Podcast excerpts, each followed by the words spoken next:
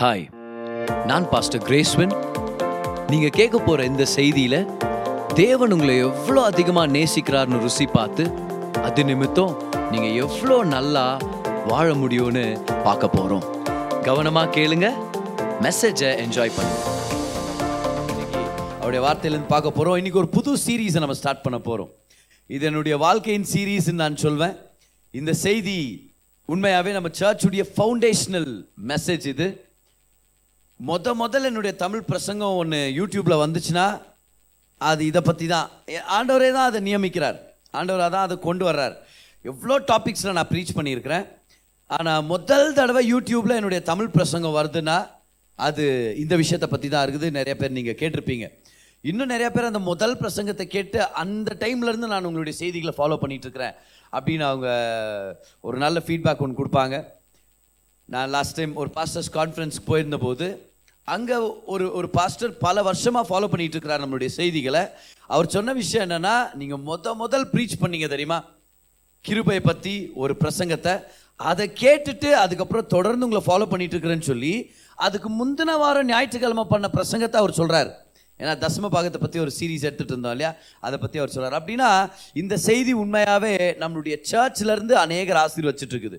உலகமெங்கோ ஆண்டவர் ஒரு எழுப்புதலை கொண்டு வந்துட்டு இருக்கிறார். அதுக்கான மிகப்பெரிய காரணமே இன்றைக்கி நான் கொடுக்குற இந்த செய்தியின் வெளிப்பாடு தான். பல சபைகளில் பல போதகர்மார்களுக்கு கர்த்தர் இந்த வெளிப்பாடை கொடுத்து ஒரு புது ஒரு விதமான ஜீவன் இந்த உலகம் முழுசும் ரிலீஸ் பண்ணிகிட்டு இருக்கிறார். அது எல்லாத்தையும் ஒரே ஒரு வார்த்தையில் நம்ம சொல்லணும்னா, எல்லாரும் சொல்லுங்க பார்க்கலாம், கிருபை. ஹல்லேலூயா, கம் ஆன், சத்தமாக சொல்லுங்க, கிருபை. கிருபை கிருபை தான் நம்மளை வாழ வைக்குது. கிருபை தான் நம்மளுடைய வாழ்க்கையின் காரணம். கிருபை தான் நம்முடைய சர்ச்சுடைய காரணம். கிருபை தான் நம்ம அனுபவிச்சுட்டு இருக்கிற எல்லா நன்மைகளுக்கு காரணம். நம்ம சர்ச் ஏதோ ஒரு வகையில் ஆண்டருடைய ராஜ்யத்துக்காக ஒரு தாக்கத்தை ஏற்படுத்திட்டு இருக்குது. ஜனங்களுடைய வாழ்க்கையில் ஆசீர்வாதமாக இருக்குதுன்னா அதுக்கு ஹண்ட்ரட் பர்சன்ட் ஒரே ஒரு வார்த்தையில் நம்ம பதில் சொல்ல முடியும்னா நம்ம தைரியமாக சொல்லணும், கிருபை கிருபை. ஒவ்வொரு விஷயத்துலையும் நம்மளுடைய வாலிபர்கள் ஊழியமாக இருக்கலாம், ஞாயிற்றுக்கிழமை ஊழியமாக இருக்கலாம், நம்மளுடைய ஆன்லைன் ஊழியமாக இருக்கலாம், இது எல்லாத்துக்கும் ஒரு மிகப்பெரிய காரணமே கிருபை தான். ஒரு செகண்ட் ஆண்டருடைய கிருபையின் கரத்தை நம்மள்ட்ட இருந்து எடுத்துட்டாருன்னா நம்ம ஒன்றே இல்லை. நம்ம உண்மையாகவே அவர் இல்லாமல் நம்ம யாருன்றது உலகத்துக்கே தெரிய வந்துடும். ஆனால் தேவனுடைய தயவு என்கிட்ட பேசும்போது நான் அப்பப்போ ஞாபகப்படுத்திக்கிறேன் பாருங்களேன். ஏன்னா ஒரு சில பேர் உண்மையாகவே ஆசீர்வதிக்கப்பட்டதுனால அவங்க நம்மக்கிட்ட பேசும்போது நம்மளை நம்மளை வந்து மேன்மைப்படுத்த ஆரம்பிச்சிருவாங்க. சில நேரத்தில் ஒரு சில பிரதர்ஸ்ட்ட இல்லை யாராவது ஒருத்தர் மெசேஜ் கேட்கும்போது இல்லை ஊழியத்தில் ஆசீர்வதிக்கப்படும் போது அவங்க கங்க்ராச்சுலேட் பண்ணுறதுக்கோ விஷ் பண்ணுறதுக்கோ நல்ல மனதில் தான் வச்சுங்களேன். விஷ் பண்ணுறதுக்கு வரும்போது நான் டிசிப்ளின் பண்ணிக்கிட்ட விஷயம் என்னென்னா, இம்மீடியட்டாக நான் சொல்ல கற்றுக்கிட்டேன் என்ன தெரியுமா, ஆண்டவருடைய மகா பெரிய கிருபை, ஆண்டவருடைய மகா பெரிய தயவு. வெறும் தயவு வெறும் கிருபைன்னு சொல்ல, நான் சொல்கிறேன் மகா பெரிய கிருபை. ஏன்? ஏன்னா எனக்கு தான் என்னை பற்றி தெரியும் எந்த அளவுக்கு நான் அன்குவாலிஃபைட் அப்படின்னு சொல்லி. ஆனால் கர்த்தருடைய தயவு நம்மளை நிறுத்தி இருக்குது, அவருடைய தயவு நம்மளை கொண்டு வந்திருக்குது. இதுக்கு மேலேயும் கிருபை தான். எல்லாம் சொல்லுங்கள், இது வரைக்கும் கிருபை, இதுக்கு அப்புறமும் கிருபை தான். சொல்லுங்க பார்க்கலாம், ஆரம்பத்திலேருந்து கிருபை, முடிவு வரைக்கும் கிருபை. ஆமென். ஆரம்பித்த தேவன் முடிவு வரைக்கும் நம்மளை கிருபையினால் வழி நடத்த வல்லவராக இருக்கிறார். ஹல்லேலூயா. கிருபைன்றது வெறும் மூழ்கி போயிட்டு இருக்கிற நம்மளை காப்பாற்றின ஒரு சின்ன படகு மட்டும் இல்லை, அது ரெஸ்கியூ போட் மட்டும் இல்லை, அதுதான் ஒரு இடத்துல இன்னொரு இடத்துக்கு போகிற கப்பலும் கூட. Grace is not just the rescue boat, but this is also the ship. கிருபைன்றது நம்மளை ரட்சித்தது மட்டும் இல்லை, கிருபை தான் ரட்சிக்கப்பட்ட வாழ்க்கையின் ஒவ்வொரு நாளுடைய வழக்கமும் கூட. எல்லாம் நிறைய பேர் சொல்லுவாங்க தெரியுமா, கிருபையினால் ரட்சிக்கப்பட்டேன். இப்போ ரட்சிக்கப்பட்ட பேர் வாழ்றது எதனால எதனால் வாழ்கிறோம்? கிருபையால தான். அப்போ கிருபையால ரட்சிக்கப்பட்டது உண்மை. ஆனால் ஒவ்வொரு நாளும் அந்த ரட்சிக்கப்பட்ட வாழ்க்கையை வாழ்றதும் கிருபைனால. கிருபைனா என்னது? கிருபைனா தேவனுடைய சம்பாதிக்காமலே கிடைக்கிற ஒரு தயவு, the unmerited favour of God. கிருபைனா என்னது? தகுதி இல்லாதவனுக்கு தேவன் அளிக்கும் தயவு. எல்லாரும் சொல்லுங்க, தகுதி இல்லாதவனுக்கு தேவன் அளிக்கும் தயவு. இன்னொரு தடவை சொல்லுங்க, தகுதி இல்லாதவனுக்கு தேவன் அளிக்கும் தயவு. பயபக்தி உள்ளவனுக்கு கொடுக்கிற கிரு கொடுக்கிற வரம் இல்லை, அதிகமாக பிரயாசப்பட்டவனுக்காக கிடைக்கிற ஒரு பலன் இல்லை, பரிசுத்தமாக வாழ்ந்ததுக்காக கிடைக்கிற பரிசு இல்லை கிருபை. நிறைய பேர் அப்படி தான் நினச்சிட்றாங்க, நான் ரொம்ப பைபிள் படித்ததுனால அப்படின்னா பைபிள் படிக்கிறது கர்த்தரை தெரிஞ்சுக்கிறதுக்காக, அவருடைய அன்பை ருசி பார்க்கறதுக்காக. அந்த நோக்கத்தில் கண்டிப்பாக நம்ம வேதத்தை படிக்கணும். படிச்சுட்டே இருக்கிறது ஒரு பெரிய தய ஒரு நன்மை நம்ம வாழ்க்கையில் கொண்டு வரப்போகுது. ஆனால் அதை படித்தாதான் கடவுள் என்னை ஏற்றுக்குவார் அப்படின்னு நம்ம நினச்சோன்னா அது தப்பு. ஏன் அதை படித்தாதான் இன்னைக்கு எத்தனை அதிகாரம் படித்த ஷெல்லி? எட்டு அதிகாரமா? எட்டு ஜஸ்ட் பாஸ் உள்ளவா ஏற்றுக்கிற உன்னை அப்படி யோசிக்க கூடாது. கிருபன்றது அப்படின்னு கவனிங்க. வேதத்தை படிக்கிறது எதுக்காக? அவர்கிட்ட அங்கீகாரத்தை பெற்றுக்கொள்றதுக்காக இல்லை. அங்கீகாரத்தை பெற்றுக்கொண்டது நிமித்தம் யார் அங்கீகாரத்தை கொண்டு வந்தது? இயேசு கிறிஸ்துவானவர். அப்போ நல்ல கிரியைகளை செய்யறதுக்கு எகெயின்ஸ்டாக நம்ம இல்லை. கிருபையின் கீழே இருக்கிறவங்க நிறைய நல்ல காரியங்களை செய்வாங்க. ஒரு சில பேர் கிருபையின் கீழே இருக்கிறாங்கன்ன உடனே, ஓ இந்த பிரதர் கிருபையை ப்ரீச் பண்ணுறாரு, அதுவும் பயங்கரமான கிருபையை ப்ரீச் பண்ணுறாரு, அதிகமான கிருபையை ப்ரீச் பண்ணுறாரு. இங்கிலீஷில் ஒரு வார்த்தை இருக்குது பாருங்கள், ராடிக்கல் கிரேஸ். ராடிக்கலாக கிரேஸை ப்ரீச் பண்ணுறாரு. இப்போ நீங்கள் நீங்கள் யோசிக்கலாம், நீங்கள் பாரு ராதிகா யார் பிரதர்? ஏன்னா இப்போ கிரேஸ் என்று பேர் ராதிகான்றீங்களே நடுவில் அப்படின்ட்டு. ஆனால் அது யாராக இருந்தாலும், ராதிகா, சுரேகா, ரெபேக்கா, யாராக இருந்தாலும் கிருபையின் கீழே வரும்போது அந்த கிருபை அவங்கள அவங்களுக்குள்ளே இருந்து ஒரு நன்மையை கொண்டு வருது. See, the grace of God will cause you to do more things for God. தேவனுக்காக நிறைய காரியங்களை செய்ய வைக்குமே தவிர்த்து சோம்பேறியாக மாற்றிடாது. கிருபைன்றது இலைப்பாறுதல் தான், மனதளவில் இலைப்பாறுதல் தான் நம்ம வாழ்க்கையில் இலைப்பாறுதலை கொண்டு வருது.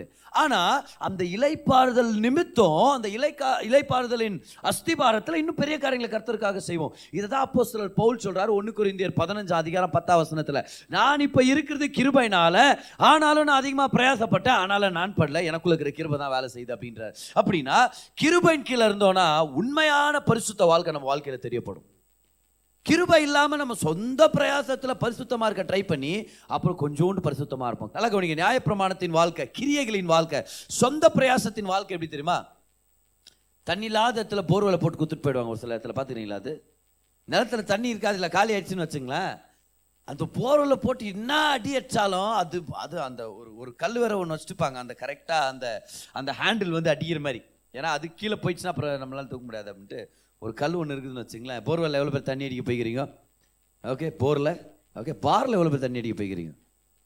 கர்த்தருக்குள்ள ரசிப்பாராங்க. ஆனால் அப்போ தண்ணி அடிக்கும் போது என்ன யோசிக்கிறோம்? போரில் கஷ்டப்பட்டாச்சு, தண்ணி இல்லைன்னு வச்சுக்கல, எவ்வளோ எவ்வளோ கஷ்டப்பட்டாச்சு, சத்தம் வருது, தொனால் தொனால் சத்தம் வருது. போர்வெல் காலத்தில் தெரியும் தானே, யாராவது ஒருத்தர் தண்ணி பிடிச்சிருந்தாங்கன்னா அக்கம் பக்கம் எல்லாரும் எந்திரிச்சுன்னு தூக்கத்தில் இருந்து. ஏன் அந்த சத்தம் வர தொனால் தொனால் சத்தம் வருது, சத்தம் வர்றதுனால தண்ணி வருதுன்னு அர்த்தமா? அப்புறம் போய் பார்த்தா குடத்தில் இவர் தான் தண்ணி ரொம்ப இருக்கும். கரெக்டாக இல்லையா? யோசிச்சு பாருங்க. இதுதான் கிரியைகள் கீழே இருக்கிற வாழ்க்கை. நம்ம சொந்த பிரயாசத்தில் பரிசுத்தமாக வாழணும்னு நினச்சோன்னா ரொம்ப ட்ரை பண்ணுவோம், பயங்கரமாக ட்ரை பண்ணுறாருப்பா, எதை எவ்வளோ பரிசுத்தம், இதை இவ்வளோ தாக்குது அப்படின்னு. ஆனால் கிருபைன்றது என்ன தெரியுமா? தானாக உள்ளேருந்து ஃப்ளோ ஆகிற ஒரு ஊற்று. It's a spring. நமக்குள்ளேருந்து ஃப்ளோ ஆகிற ஒரு ஊற்று. அப்படின்னா தேவ ஆவியானவர் நமக்குள்ளே இருக்கிறார். ஏசு கிறிஸ்துவை போல தேவன் நம்மளை மாற்றி இருக்கிறார். அவருடைய கிருபை நம்மளை நிரப்பிட்டு இருக்க நிரப்பிட்டு இருக்க நிரப்பிட்டு இருக்க கெட்ட பழக்கத்தை சுலபமாக ஜெயிக்கிறோம், நல்ல கிரியைகளை சுலபமாக செய்கிறோம். பரிசுத்தமாக வாழ்கிறது இயல்பாக போயிடுது. முதல்ல ட்ரை பண்ணி பரிசுத்தமாக வாழ்வோம், இவ்வளோ தான் பரிசுத்தம் வந்துச்சு அப்படின்னு. ஆனால் இப்போது அவரை பார்க்குறோம், கிருபை வாங்கிக்கிறோம், எஃபர்ட்லெஸ்ஸாக கெட்ட பழக்கத்தை ஜெயிக்கிறோம், எஃபர்ட்லெஸ்ஸாக கிறிஸ்தவ வாழ்க்கையை வாழ்கிறோம். எல்லாரும் சொல்லுங்க பார்க்கலாம், ஃப்ளோ ஃப்ளோ, சத்தமாக சொல்லுங்கள், flow. It's a flow, it's a flow. Come on. So கிருபையின் வாழ்க்கைன்றது நம்ம வாழ்க்கையில் ஒரு மேன்மை கொண்டு வரும். கிருபைனா என்னது? தகுதி இல்லாதவனுக்கு தேவன் அளிக்கிற தயவு. கிருபைனா என்னது? தேவன் மனுஷனாக இறங்கி வந்தாரே அந்த குமாரன், அவர் தான் கிருபை. கிருபைன்றது ஏதோ ஒரு புது சீரீஸ் பேர் மட்டும் அப்படின்னு நினச்சின்னு போயிடாதீங்க. கிருபைன்றது ஏதோ ஒரு டாபிக்கு, இதை பற்றி ஒரு சில பிரசங்க யாருங்க பண்ணுவாங்கன்னு நினைக்க வேண்டாம். கிருபைன்றது ஒரு நபர், அவர் பேர் ஏசு கிறிஸ்து. கிருபைனா என்னது? தேவன் தொலைஞ்சு போன மனுஷனை சந்திக்கிறதுக்காக இறங்கி வந்தாரு, அது பேர் தான் கிருபை. தன்னுடைய குமாரன் மூலமா சந்திக்க வந்தது பேர் தான் கிருபை. ஒரு அருமையான பிரசங்க சொல்றாரு, grace is God reaching down to sinful man in the person of his son Jesus Christ. God reaching down to sinful man. அப்ப கிருபைனா என்னது?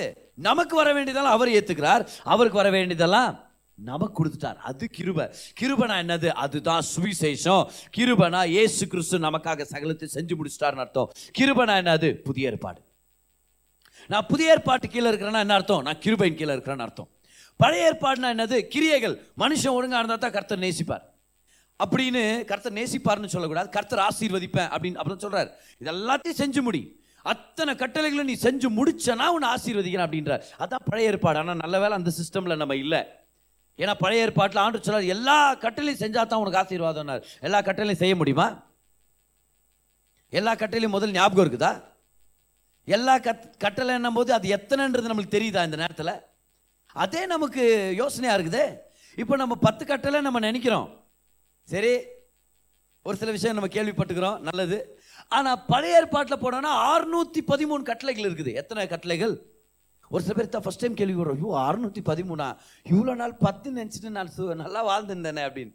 அத்தனை கட்டளைகள் இருக்குது. நல்ல வேலை நம்ம புதிய ஏற்பாட்டு கீழே இருக்கிறோம். புதிய ஏற்பாடுனா அர்த்தம் கிருபை. சத்தமாக சொல்லுங்கள், புதிய ஏற்பாடுனா என்னது?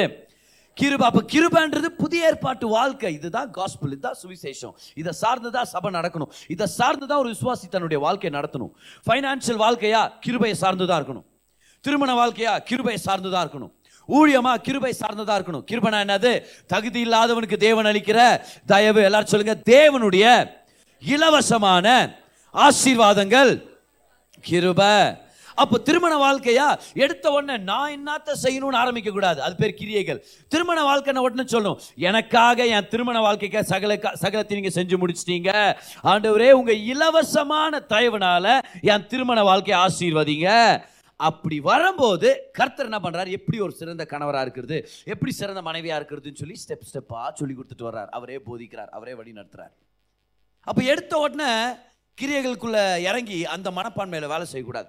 பொருளாதார வாழ்க்கையா எடுத்த உடனே நான் என்ன தப்பு பண்ணேன், நான் என்னத்தை கரெக்டாக பண்ணும். இப்போ கண்டிப்பாக பொருளாதார விஷயத்தில் ஏதோ ஒரு கஷ்டத்தை அனுபவிக்கிறோன்னா நிச்சயமாக நம்ம மாற்றிக்கக்கூடிய விஷயங்கள் இருக்கும், நம்ம நல்லா செய்ய வேண்டிய விஷயங்களும் இருக்கும். ஆனால் எடுத்த உடனே என்ன செய்யணும், என்ன செய்ய மறந்துட்டோம்னு போகக்கூடாது. அது பேர் என்னது? கிரியைகள். சொல்லுங்கள், அது பேர் என்னது? ஆனால் எடுத்த உடனே எப்படி ஆரம்பிக்கிறோம் நம்ம? எனக்காக நீங்கள் தரித்திரனானதுனால உங்களுடைய தரித்திரத்து நிமித்தம் நான் ஐஸ்வர்யவான் ஆக்கப்பட்டேன். அப்படின்னா நான் அர்த்தம், நான் இலவசமாக ஐஸ்வர்யவான் ஆக்கப்பட்டேன். என் கிரியைகள் இல்லாமலே கர்த்தர் நான் ஐஸ்வர்யவானாக மாற்றிட்டார். எல்லாரும் சொல்லுங்கள் பார்க்கலாம், செழிப்பு என்னுடையது, ஆசீர்வாதம் என்னுடையது, அங்கீகாரம் என்னுடையது. சொல்லுங்க, இலவசமாக நீதிமானாக்கப்பட்டேன். அப்படி சொல்லிட்டு இப்ப சொல்லுங்க, ஆண்டவரே நான் ரெஸ்ட் எடுக்கிறேன், எல்லாத்தையும் செஞ்சு முடிச்சிட்டீங்க ஆண்டவரே, கிருபையினால என் ஐஸ்வர்யவானா மாத்திட்டீங்க. இப்போ உங்க பைனான்சியல் பிரின்சிபல்ஸை சொல்லி கொடுங்க.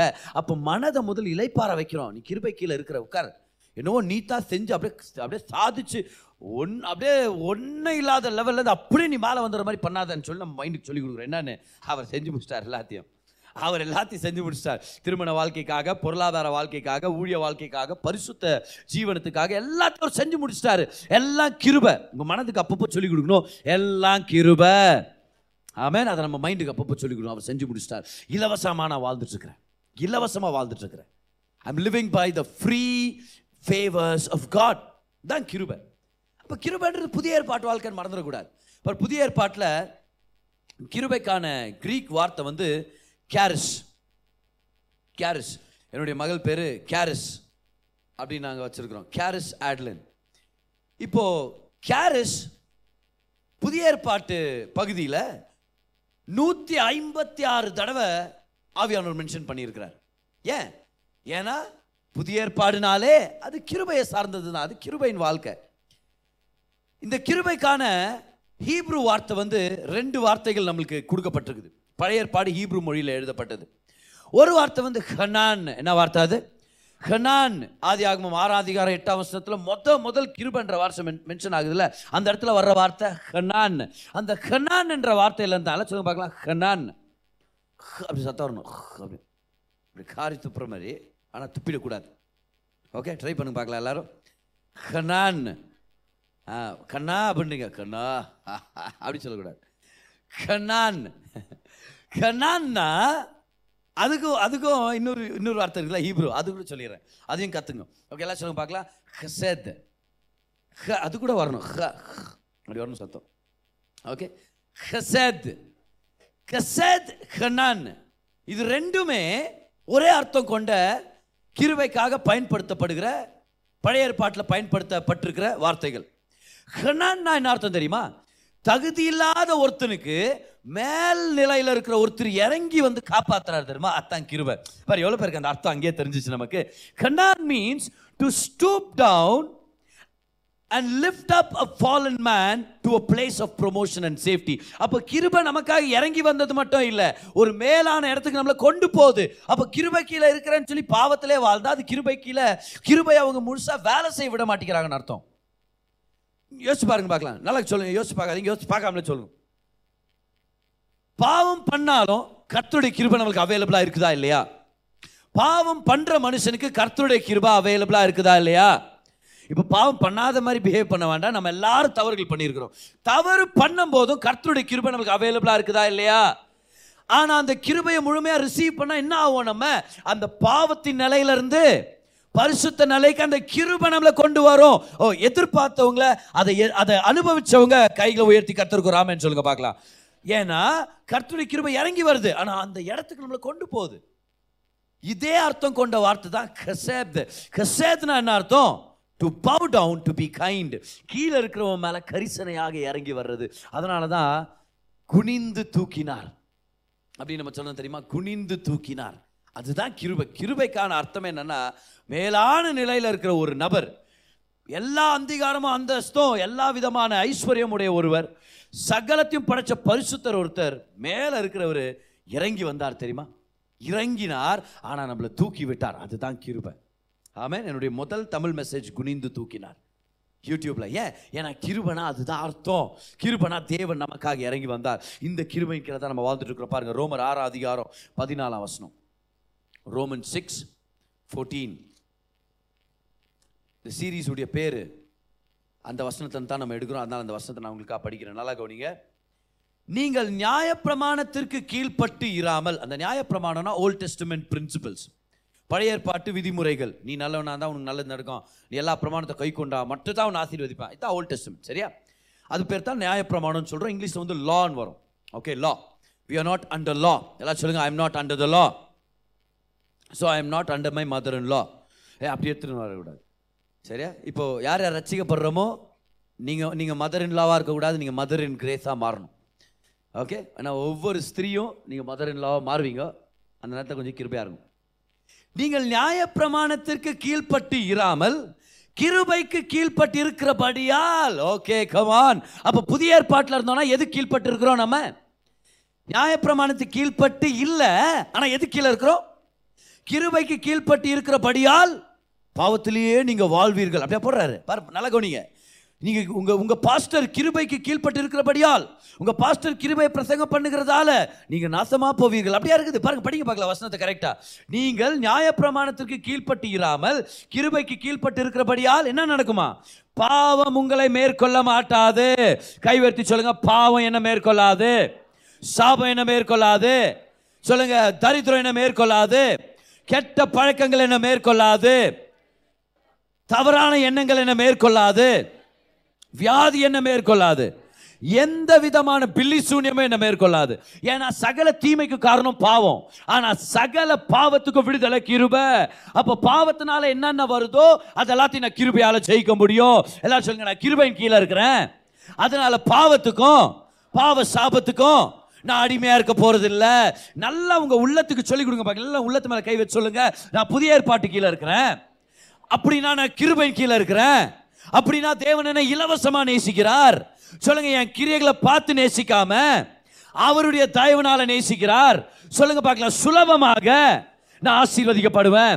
சொல்லுங்க, சுலபமாக நான் பரிசுத்தமா வாழுவேன், சுலபமாக நான் ஐஸ்வர்யவானா மாறுவேன். ஏன்னா இயேசு எனக்காக சகலத்தை செஞ்சு முடிச்சிட்டார். இதுதான் கிருபையின் கீழே இருக்கிற வாழ்க்கை. நல்லா நன்றி செலுத்துங்க, சந்தோஷமா நன்றி செலுத்துங்க. நம்மளை நம்மளே டிஸ்குவாலிஃபை பண்ணிக்கிறது கிருபையின் வாழ்க்கையில். எப்போ பார்த்தாலும் நம்மளை குற்றப்படுத்திக்கிட்டே வாழ்றது கிருபையின் கீழே இன்னும் நம்ம வரலன்னு அர்த்தம்.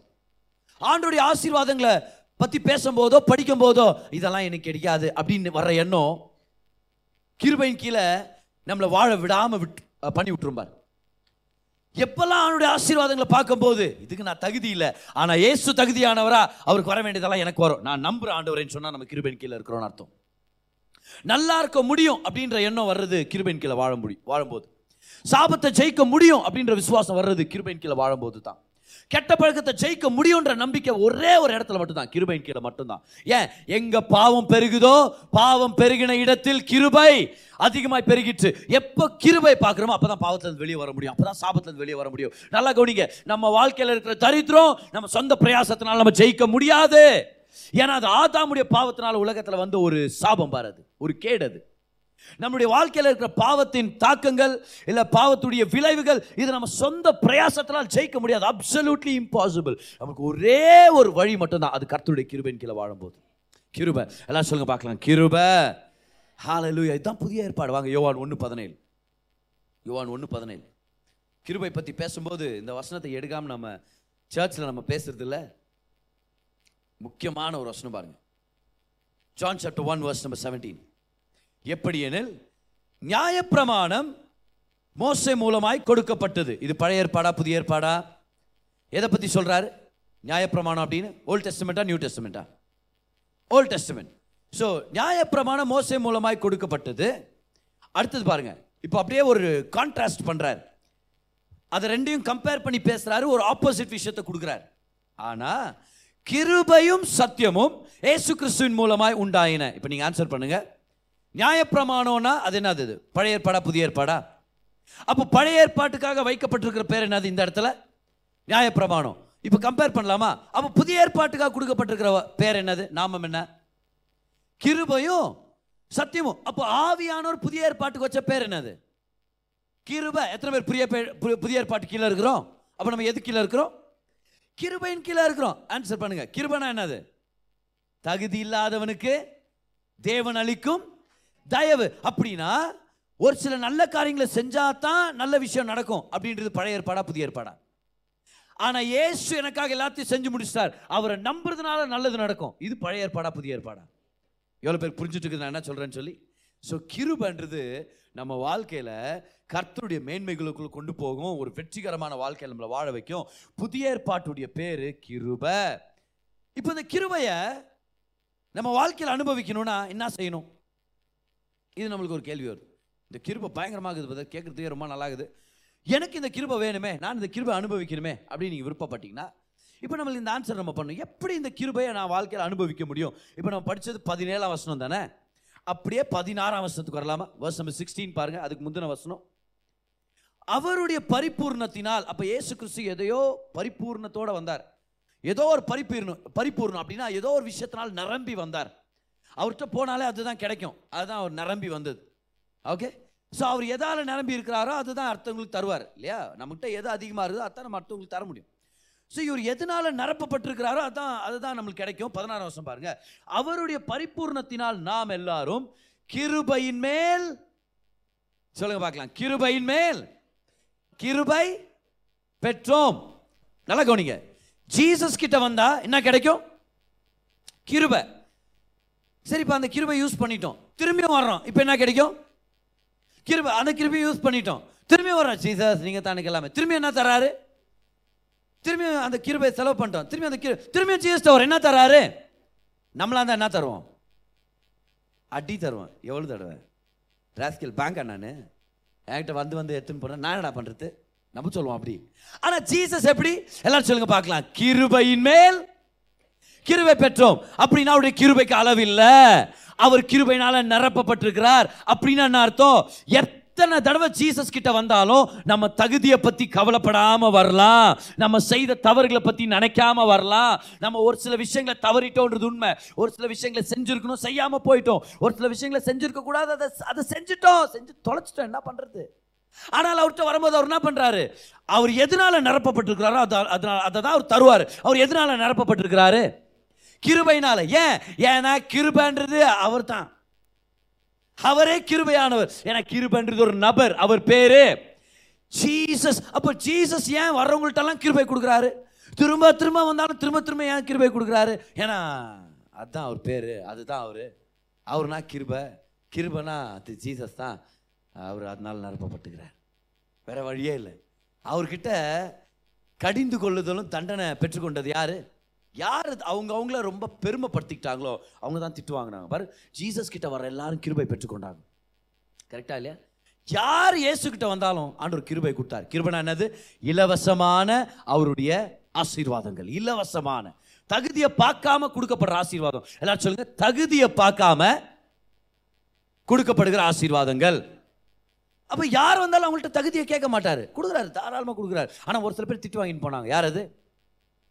பரிசேயர்களோ, சதுசேயர்களோ, சதி செய்கிறவங்களோ, அடுத்தவனை ஜீசஸை வராமல் தடை செய்யலாம். ஒரு சில பேர் ஜீசஸே சுகம் கொடுத்துட்டாரான், உன் படுக்கை எடுத்துட்டு நடன்ட்டார் ஜீசஸ். முப்பத்தெட்டு வருஷமா பத்த படுக்கை அந்த சுகத்தை கொடுத்து இவர் அனுப்புறாரு இலவசமா. அந்த படுக்கையை தூக்கின்னு போகிறதுக்கு உனக்கு பர்மிஷன் தர மாட்டானுங்களாம்.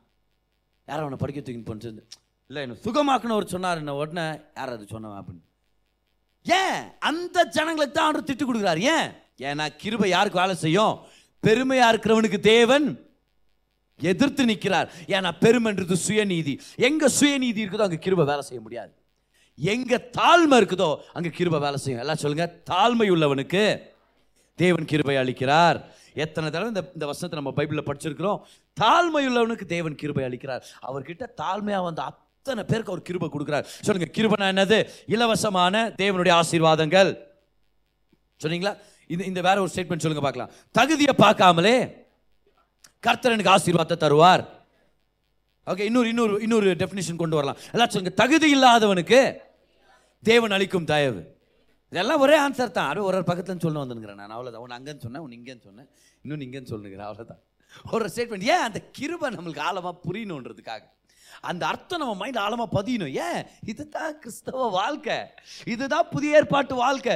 எது இந்த புதிய ஏற்பாட்டு வாழ்க்கை நம்ம தெரிஞ்சுக்கணும். யோசிச்சு பாருங்க, இப்போ இந்தியாவில இருந்து நீங்க ரீலோகேட் ஆகி ஆஸ்திரேலியாவில போய் நீங்க செட்டில் ஆனீங்கன்னா, அங்க சிட்டிசன் ஆயிட்டீங்கன்னா, அந்த தேசத்துடைய விதிமுறைகளை நம்ம தெரிஞ்சுக்கணுமா இருக்கும். உண்மையா இல்லையா? அந்த தேசத்து விதிமுறைகளை தெரிஞ்சுக்கிட்டோம், அப்பதான் அதுல இருக்கிற பலன்களை நம்ம பெற்றுக்கொள்ள முடியும். இப்போ இந்தியாவில வாழ்ந்துட்டு ஆஸ்திரேலியாவில போய் நீங்க ஆதார் கார்டு காமிச்சிங்கன்னா ஆதாரம் இல்லாம போயிருவீங்க.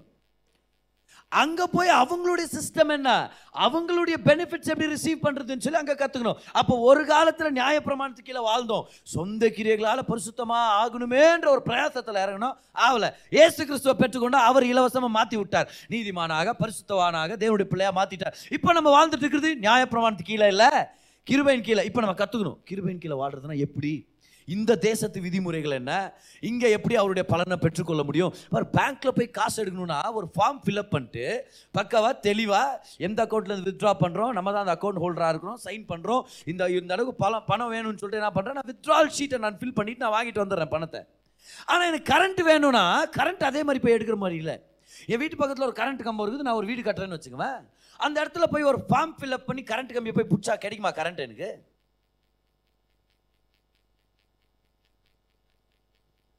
விதிமுறை மாறுது. The principle changes. So under the law, நியாய பிரமாணத்துக்கு கீழே கிரியைகள், கிருபையின் கீழே அவருடைய கிரியைகள். அவருடைய கிரியைகள் மேல நம்மளுடைய விசுவாசம், நம்மளுடைய தாழ்மை. அப்போ நம்மளுடைய தாழ்மை அவருடைய கிரியைகளை பார்க்கறது, அது மேல வைக்கிற விசுவாசம் நம்ம வாழ்க்கையில கிருபையின் ஆசீர்வாதங்களை ரிலீஸ் பண்ணுது. அப்போ இன்னைக்கு நம்ம கத்துக்கிற மிக முக்கியமான விஷயம் ரொம்ப சிம்பிள் ஸ்டேட்மெண்ட் இதுதான். தகுதி இல்லாதவனுக்கு தேவன் அளிக்கிற தயவு, தகுதி இல்லாதவனுக்கு தேவன் அளிக்கிற தயவு. இன்னைக்கு ஆனஸ்ட் ஆன்சர் பண்ணுங்க பார்க்கலாம். ஆனஸ்ட் ஆன்சர் பண்ணுங்க. நீங்க சுகம் பெற்றுக்கொள்றதுக்காக முதல் இது முதல் இதா இதை ஆனஸ்டா எதிர்பாருங்க. உங்களுக்கோ உங்க குடும்பத்துக்கோ யாரோ ஒருத்தருக்கு சுகம் தேவைப்படுதுன்னா கைவித்தி காவிங்க பார்க்கலாம். உங்களுக்கோ உங்க குடும்பத்துக்கோ கர்த்தர் ஒரு மாபெரும் ஐஸ்வர்யத்தை கொண்டு வந்தால் நல்லா இருக்கும்னு விருப்பப்படுறீங்க, கைவர்த்தி காமிங்க. வேலை உயர்வு, ஊழியத்தில் கர்த்தருங்க பயன்படுத்த எத்தனை பேர் எதிர்பார்க்குறீங்க?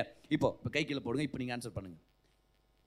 சுகம் எனக்கு வேணும், எனக்கு கேட்டால் ரொம்ப நல்லாயிருக்கும், என் குடும்பத்தில் எனக்கு வேணும், ஆனால் அந்த சுகத்துக்கு என் சொந்த கிரியைகளால் நான் தகுதி இல்லை அப்படின்றவங்க கைவேற்றி காமிங்க. என் சொந்த தகுதியில் நான் இந்த நன்மைகள் எனக்கு கிடைக்காது அப்படின்ற கைவேற்றி காமிங்க பார்க்கலாம். கைவேற்றியே வைங்க, கைவேற்றியே வைங்க. பதர், என் சொந்த பிரயாசத்தினால என் பரிசுத்தத்தை பார்த்தா நான் நல்லாவே இருக்க முடியாது பதர் அப்படின்னு ஒத்துக்கிறவங்க கைவேற்றுங்க பார்க்கலாம். கொஞ்சம் அப்படியே ஸ்மைல் பண்ணுங்க. கங்க்ராச்சுலேஷன்ஸ், நீங்கள் தான் ஆண்டருடைய கிருபையுடைய நம்பர் ஒன் கேண்டிடேட்ஸ். உங்களை நோக்கி தான் கிருபை வேகமாக வந்துன்னு இருக்குது. ஏன்னா கிருபை கர்த்தருடைய ஜீவ தண்ணீரை போல. தண்ணீர் எங்கே ஆழம் இருக்குதோ அங்கே தான் முதல் வரும். ஐயோ, நான் ஆழத்தில் இருக்கிறேன், நான் கீழே இருக்கிறேன், பரிசுத்தத்தை பொறுத்த கீழே இருக்கிறேன், ஆண்டருடைய கிருபை அங்கே தான் நோக்கி வருது. Grace always comes to the weakest point, to the weakest person. தகுதி இல்லாதவனுக்கு பலவீனத்தில். கங்க்ராச்சுலேஷன்ஸ். எல்லாம் உங்களே கங்க்ராச்சுலேட் பண்ணிங்க பாருங்க, சொல்லுங்க பார்க்கலாம். Congratulations to me, congratulations to me. கிருபை என்னை தேடி கண்டுபிடிச்சிச்சு, கிருபை என்னை நோக்கி வந்துட்டு இருக்குது. நான் கர்த்தருடைய கிருபையால் நல்லா இருக்க போகிறேன். அப்போ ஜீசஸ் கிட்ட வந்த எல்லாருக்கும் அவர் கிருபை கொடுத்தார். ஏன்? ஏன்னா அவர் கிருபையின் பரிபூர்ணத்தில் இறங்கி வந்தார். ஜீசஸ் யாரு? கிருபை. அவர் எதில் நிரம்பி வந்தார்? கிருபையால் நிரப்பப்பட்டவராக வந்தார். Of his fullness. ஓகே, இப்போ ஆன்சர் பாருங்க. Of his fullness we have received. அப்போ கிருபையை of his fullness we have achieved. அப்படியே வருது. இங்கிலீஷ் பைபிள் பாருங்க, தமிழ் தமிழ்லே பார்க்கலாமா? பதினாறு வருஷம் பாருங்க. அவருடைய பரிபூர்ணத்தினால் நாம் எல்லாரும் கிருபையின் மேல் கிருபையை சம்பாதித்தோம். அப்படியாவது சம்பாதித்தோம். கிருபையினால் கிருபை பெற பிரயாசப்பட்டோம் அப்படின்னு இல்லை.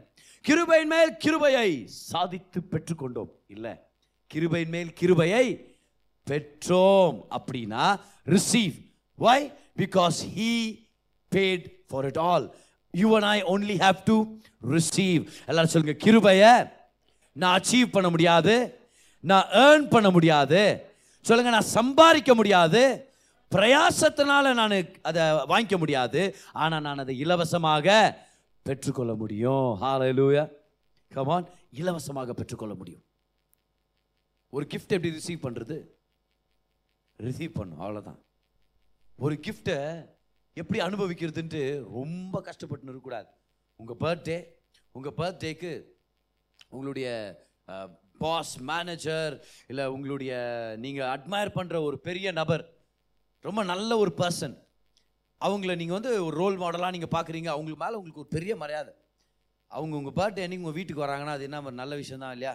நான் சொல்லிட்டு வந்தால் இன்னும் நல்லாயிருக்கும். கொஞ்சம் மேக்கப்லாம் போட்டு ரெடியாக இருக்கலாம்னு வச்சுங்களேன்.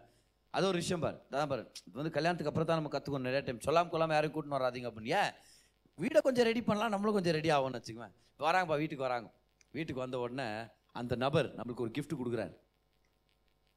நம்ம வீட்டில் பிள்ளைங்க இருக்கிறாங்க, இந்த கிஃப்ட்டு வாங்குறதுக்கே தங்கின்னு இருப்பாங்க. நம்ம என்ன பண்ணுவோம்? நம்ம அவங்கள்ட்ட வாங்கிக்க, அங்கிள் கொடுத்துட்டு இருக்கிறாரு வாங்கிக்கோ, ஆண்டி உனக்கு கிஃப்ட் எடுத்துன்னு வந்துருக்குறாங்க ரிசீவ் பண்ணிக்கோ. நம்ம வேறு ஏதாவது சொல்லி கொடுக்குறோமா? அங்கிள் கிஃப்ட் வச்சுருக்கிறாருல, போய் ஷூ தொடி ஃபஸ்ட்டு, அங்கிள் ஷூ பாலிஷ் பண்ணிட்டு அப்புறமா வாங்கிக்க, அப்படியே சொல்லி தரோம். அங்கிள் கிஃப்ட் வச்சுக்கிறாரு பார்த்தியா கையில், ஹாப்பி பர்த்டேன்னு நீ அங்கிள்கிட்ட கேட்கணும், எவ்வளோ அங்கிள் காசுன்ட்டு, அப்போ நான் உனக்கு தருவேன், நீ போய் அங்கிள்கிட்ட காசு கொடு, அப்படியே சொல்லுவோம் நம்ம? இல்லை, அது கிஃப்ட்டு. அதுக்காக கிரயத்தை தட் கட்ட தேவையில்ல, அதுக்கு ஈக்குவலாக ஏதோ ஒரு நன்மையை போய் செய்ய தேவையில்ல. அதுக்காக அவர் பணத்தை கட்டிட்டார், அவர் பிரயாசப்பட்டுட்டார்.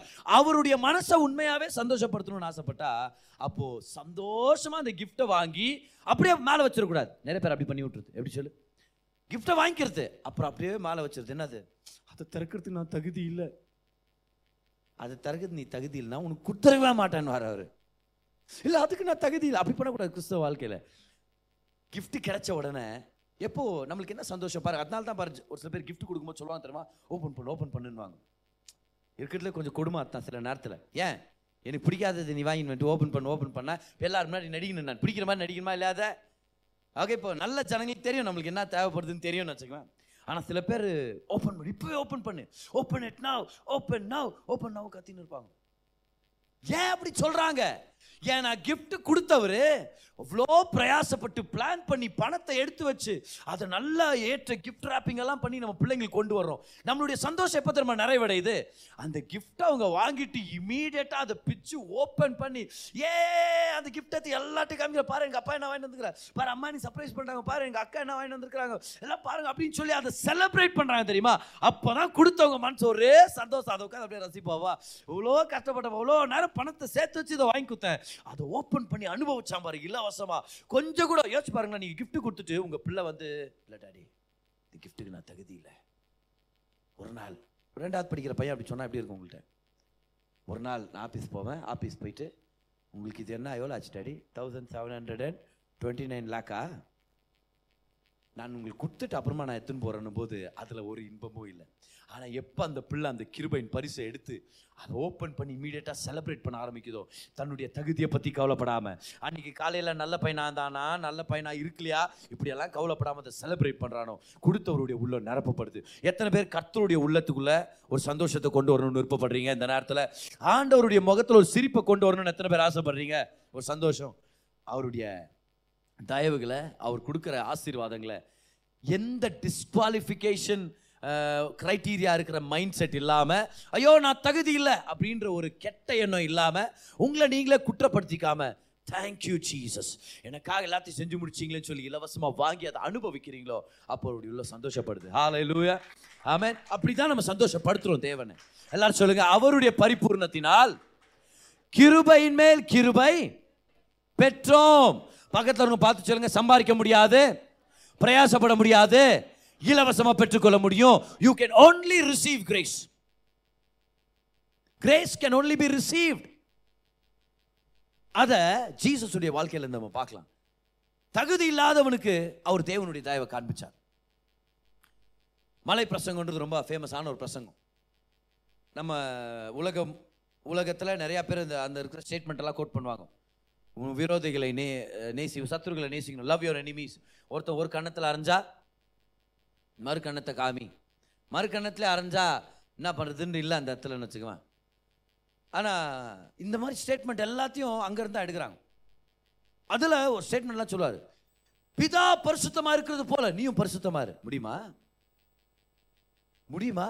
நம்ம பக்கத்தில் உட்காந்துக்கிற பிரதர் மாதிரி கூட நம்மளால் பரிசுத்தமாக இருக்க முடியாதா? இல்லையா? கரெக்டாக இல்லையா? பிதா பரிசுத்தமாக இருக்கிற அளவுக்கு நம்மளால் இருக்க முடியுமா? முடியாது. ஆனால் அந்த பிரசங்கத்தை தான் ஜீசஸ் பண்ணுறார். ஏன் முடியாதுன்னு நம்ம வாய்த்திருந்து சொல்லணுன்றதுக்காகவே அந்த பிரசங்கத்தை பண்ணுறார்.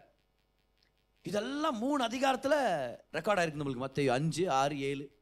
இந்த அத்தனை பிரசங்கத்தையும் முடிக்கிறாரு. முடிச்சிட்ட பிறகு இதெல்லாத்தையும் மலை மேலே பிரசங்கம் பண்ணுறாரு. கீழே வேற ஒருத்தர் வெயிட் பண்ணிட்டு இருக்கிறாரு. இது யார்? இது அந்த ஊரில் அந்த ஊர் ஜனங்க எல்லாரும் ஒதுக்கி வச்ச ஒரு நபர். அவருக்கு குஷ்டரோகன்ற வியாதி வந்ததுனால, குஷ்டரோகத்துக்கு அந்த காலத்தில் மருந்து கண்டுபிடிக்காதது நிமித்தம் அது ஒரு தொற்று வியாதியாக இருக்கிறதுனால பரவிடும்ன்றதுனால அவரை ஒதுக்கி வச்சுட்டாங்க.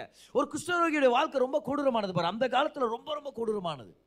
முதலாவது வியாதியின் வலி, அந்த வேதனை உடம்புல, அந்த வியாதி விரல்களை, அவங்களுடைய காது மூக்கு, இந்த ரத்தத்தின் என்ன சொல்கிறது காயத்து நிமித்தம் வெளியே அப்படியே ப்ளீட் ஆகிட்டு இருக்கும். அவங்க உடம்புலலாம் தோலெல்லாம் அந்த வியாதி சாப்பிடும்.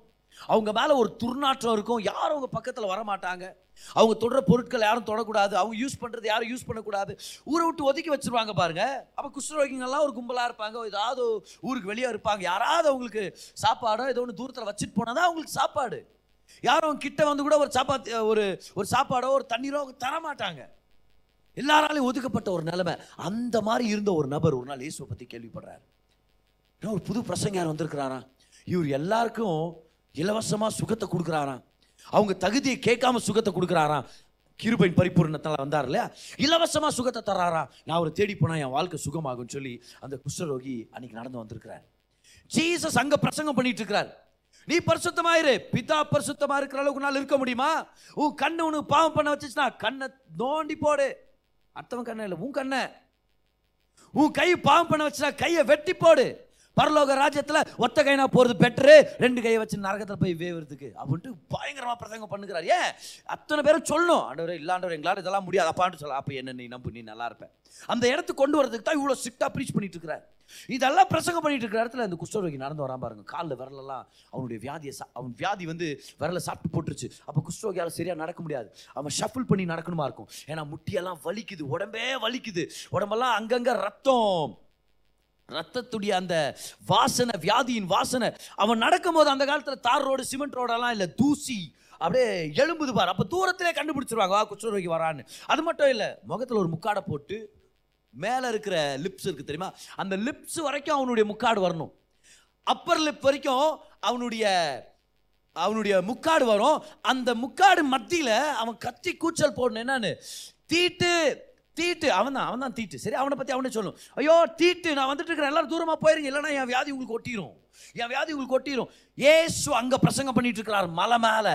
இங்கே அவனுக்கு ஒரு நம்பிக்கை, இந்த ஏசுவானவர் எனக்காக இறங்கி வந்து சுகத்தை தருவார். ஏன் ஏன்னா இந்த குஷ்டரோகியால் நடக்கிறதே கஷ்டமா, மலை மேலே எங்கேருந்து ஏறி போகிறதுவேன். அப்படியே நடந்து நடந்து நடந்து வரான் பாருங்க, மலை மலை கீழே வெயிட் பண்ணிட்டு இருக்கிறான். ஏன் இதுதான் நம்ம எல்லாருடைய பிக்சர். என்ன தான் ட்ரை பண்ணாலும் ஆண்டவர்கிட்ட போகிறதுக்கு நம்மளால் அவர் இருக்கிறதுக்கு போக முடியாது. என்னதான் அவர் இருக்கிறத தேடி கண்டுபிடிக்கிற நம்ம நினைச்சாலும் நம்மளால முடியாது. ரிலிஜன் சொல்லுது, மதம் சொல்லுது, நீ கடவுளை தேடு. ஆண்டவர் சொல்றாரு, எங்க தேடு? நானா தொலைஞ்சு போய்க்கிறேன், நீ தான் தொலைஞ்சு போய்க்கிற. என்னையா நீ தேடுற? நானா தொலைஞ்சிட்டு இருக்கிறேன், நீ தொலைஞ்சிட்ட. அப்போ தொலைஞ்சு போன மனுஷன் தேடி அவன் கண்டுபிடிக்க முடியும்னா அவன் தொலைஞ்சு போன மனுஷனே இல்லை. ஆனால் தொலைஞ்சு போன மனுஷன் கண்டுபிடிக்கப்படணும்னா அவன் இருக்கிற இடத்துல அவன் இருக்கணும். அவனை வேற ஒருத்தர் தேடி கண்டுபிடிக்கணுமா இருக்குது. தேவன் இறங்கி வந்தால் ஒழிய நம்ம யாருமே காணப்பட போறதில்லை, நம்ம யாருமே காப்பாற்றப்பட போறதில்லை. குஷ்டரோகி வந்து மலை கீழே வெயிட் பண்ணிட்டு இருக்கான் பாருங்க. ஏசு கிறிஸ்துவான பிரசங்கம் பண்ணி முடிக்கிறார். முடிச்சுட்டு வசனத்தில் நம்ம படிக்கிறோம், மத்தேயு எட்டாம் அதிகாரம் முதல் வசனத்தில், அவர் மலையிலிருந்து இறங்கி, எவ்வளோ பேர் சந்தோஷப்படுறீங்க, பரலோகத்திலிருந்து இறங்கி வந்தார், மலையிலிருந்து இறங்கி வந்தார், கர்த்தர் உயர்ந்த நிலையிலிருந்து நமக்காக இறங்கி வந்தார். எல்லாரும் கைவேற்றி சொல்லுங்க பார்க்கலாம், அவர் இறங்கி வந்தார். கிருபை, அது பேர் கிருபை. இறங்கி வந்து அவன்கிட்ட பேசுறாரு. கிருபை நல்லா கவனிங்க, நியாயப்பிரமாணத்துக்கு அவன்கிட்ட பேசக்கூட தேவையில்லை. ஆனால் ஆண்டவர் கிரு ஆண்டவர் பேசுறார், தகுதி இல்லாதவன்கிட்ட பேசுறாரு. இப்போ அவன் சொல்கிறான், ஆண்டவரே உங்களுக்கு சுத்தமாக இருந்தா என்னை சுத்தமாக்க உங்கால் உங்களால் கூடும்னு. உடனே ஜீசஸ் கை நீட்டி அவனை தொட்டு, ஐயோ இது ஏன் தொட்டிங்க, தகுதி இல்லாண்டவரே உங்கள் தொடுதலுக்கு அவன் அந்த வியாதி உங்களுக்கு பரவுறதுக்கான சான்ஸ் இருக்குது, அவனை நீங்கள் தொட வேண்டாம். ஆனால் ஏசு அவனை தொட்டு, எல்லாரும் சொல்லுங்க பார்க்கலாம், இலவசமான ஆசீர்வாதம் தகுதி இல்லாதவனுக்கு தேவன் அளிக்கிற தேவை. அவன் தகுதி இல்லை, ஆனால் அவனை தொடுறார். ஏன்? பல வருஷங்களாக யாரும் அவனை தொடவே இல்லை. பல வருஷங்களா அவன் மனுஷன் யாருமே அவனை மதிக்கல. அவனுக்கு ஒருவேளை கல்யாணம் ஆயிருந்திருக்கலாம், அவங்க மனைவி அவனை பார்க்க வராமல் இருந்திருக்கலாம், அவனுடைய மனைவி அவனை தொட்டு பல நாட்களாக இருக்கும், அவனுடைய பிள்ளைகளை அவன் தூக்கி சுமக்க முடியாது, அவன் பிள்ளைகள் அவன்கிட்ட அவனை பார்த்து பயந்து ஓடி இருக்கும், ஐயோ யாரோ வர்றாங்க என்னை தூக்குறதுக்காக அப்படின்னு சொல்லி. எத்தனை பேர் அவனை கல்லால் சாகடிக்கணும்னு நினைச்சிருப்பாங்க. ஒரு தண்ணி எடுக்கிறதுக்கு வந்தேன் சார், நான் என்னை விட்டுருங்க, ஒன்றும் பண்ண அழுது. எவ்வளோ நாள் அவன் அழுதுருப்பான், என்னை மனுஷனாவே யாரும் மதிக்க மாட்டேங்கிறாங்க, நான் ஒருத்தரும் தொடக்கூட மாட்டேங்கிறாங்களா, அந்த அளவுக்கு கேவலமானவனா போயிட்டது, நான் ஏன் உயிரோட இருக்கிறன்ற அளவுக்கு மனசு உடஞ்சு போன ஒரு மனுஷனை ஆண்டவர் தொட்டார். அப்படின்னா நான் அர்த்தம், நீ மனுஷன் தான், உன்னை நான் மதிக்கிறேன், உன் உன்னுடைய வேதனை எனக்கு தெரியும், உன்னுடைய வியாதியை மட்டும் குணமாக்க நான் வரல, உன் உடஞ்சு போன உள்ளத்தையும் குணமாக்க வந்திருக்கிறேன்னு சொல்லி அவனை தொட்டு சுகமாக்குனார். அவங்கிட்ட நின்னதே கிருபை, அவங்கிட்ட பேசினதே கிருபை, அவனுக்கு சுகம் கொடுத்ததே கிருபை, அது எல்லாத்தையும் மீறி அவனை தொட்டார்னா அது மாபெரும் கிருபை. The amazing grace of God. ஹalleluya, come on, நல்லா கரங்களை தட்டி கர்த்தருக்கு நன்றி செலுத்துங்க பார்க்கலாம். அமேசிங் கிரேஸ், மாபெரும் கிருபை. அந்த கிருபை இன்னைக்கு நமக்கு அவைலபிளா இருக்கு. ஆமென். எல்லாரும் சொல்லுங்க, தகுதி இல்லாதவனுக்கு தேவன் அளிக்கும் தயவு. ஆண்டவர் அவன் தகுதியை பத்தி கேட்கவே இல்லை. ஓகே, ஆண்டவர் அவனை பத்தி கேட்கவே இல்லை, நீ என்ன நல்லது பண்ண ஆண்டவர் கேட்கவே இல்லை. சரியா? ஆண்டவரே உன் சித்தமாக இருந்தாலும் சுத்தமா, எனக்கு சித்தம் தான், ஆனால் என்ன போன வாரம் எவ்வளோ நாள் ஆச்சு ஒரு ஜெபம் பண்ணி நீ கடைசி அப்போ காணிக்க போட்ட, ஒன்றும் கேட்கல. ஆண்டவர் இலவசமாக கிருபை கொடுத்தார். அவர்கிட்ட வந்தோன்னா தகுதி இல்லாதவனுக்கு ஒரு தயவு கிடைக்கும், தகுதியை பார்த்து வர்றவனுக்கு ஒன்றும் கிடைக்காது. கிருபைன்றது பலவீனத்துக்கு மட்டும்தான் ஃப்ளோ ஆகும். நான் சொல்கிறேனே, அதனால தான் விசுவாசிகளை விட முதல் தடவை சர்ச்சுக்கு வர்றவங்க நிறைய பேர் சீக்கிரமாக அற்புதத்தை ரிசீவ் பண்ணிக்குவாங்க. பார்த்துருக்கீங்களா? அதை பல வருஷமாக விசுவாசியாக இருக்கிறவங்களை விட புதுசாக கர்த்தரை நம்புறவங்க நிறைய அற்புதங்களை பெற்றுக்கொள்வாங்க. ஏன்? ஏன்னா பல பல வருஷமாக கர்த்தரை ஆராதிக்கிறவங்களுக்கு நமக்கு தெரியாமலே ஒரு சுயநீதியின் கர்வம் வந்து ஆரம்பிச்சிடும். எத்தனை வருஷம் தெரியுமா பைபிள் படிச்சுக்கிறது? நான் நைன்டி டூ டைம் படிச்சுக்கிறேன். எழுதிக்கிற பார் ரெவெலேஷன் நைன்டி டூ எழுதிக்கிற பார். எத்தனை தடவை பார்த்தா எவ்வளோ கர்த்தருக்கா செஞ்சுருக்கிறேன் நான். நிறைய டைம் நம்மளுடைய ஃபோக்கஸ் நமக்கு தெரியாமலே நம்மளுடைய கிரியைகள் மேலே வரும்போது கர்த்தருடைய கிருபைகளை அனுபவிக்க முடியாமல் போயிடுது. ஆனால் சில டைம் புதுசாக இயேசு கிறிஸ்துவை பற்றி தெரிஞ்சுக்கிட்டு வருவாங்க. தெரியுமா? அவங்கள பொறுத்த வரைக்கும் எவ்வளோ பெரிய கடவுள், அவர் நான் நல்லவர் ஆகிறாரு, எவ்வளோ நல்லான்னு ஆசீர்வதிக்கிறார். அவங்க பார்த்தா பட்டு பட்டு பட்டுன்னு அற்புதம் நடந்துன்னு இருக்கும். ஏன்? அவங்களுடைய கண்கள் அவர் நல்லவர் அப்படின்றது மேலே திருப்பப்பட்டிருக்குது. ஆமென்.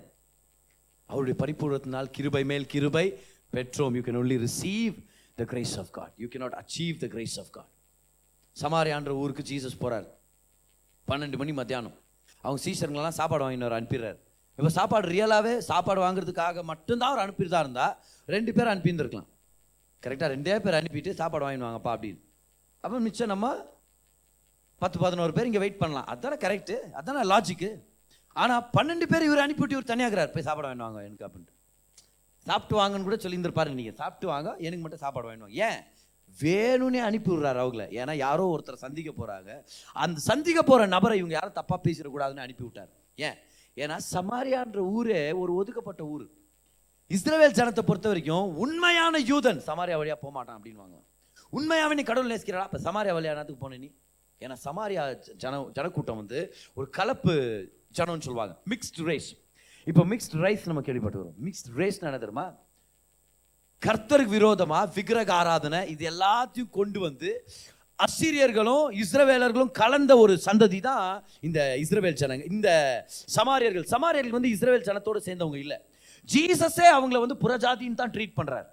அந்த சமாரிய ஸ்திரீட்ட பேசும்போது சொல்கிறார், ரட்சிப்பு யூதர்களை தந்து வருது அப்படின்னா அர்த்தம் நீங்கள் யூதர் இல்லைன்னு அர்த்தம். கரெக்டா இல்லையா? So even Jesus recognise that she was not a part of the Jewish nation. Samariya வழியாக போகிறதே ஒரு முரண்பாடான விஷயம் மதத்து மத ரீதியாக. அப்புறம் போய் அவங்க ஒரு கிணறு கிட்ட உட்காந்துக்கிறாரு மத்தியானம் பன்னெண்டு மணிக்கு.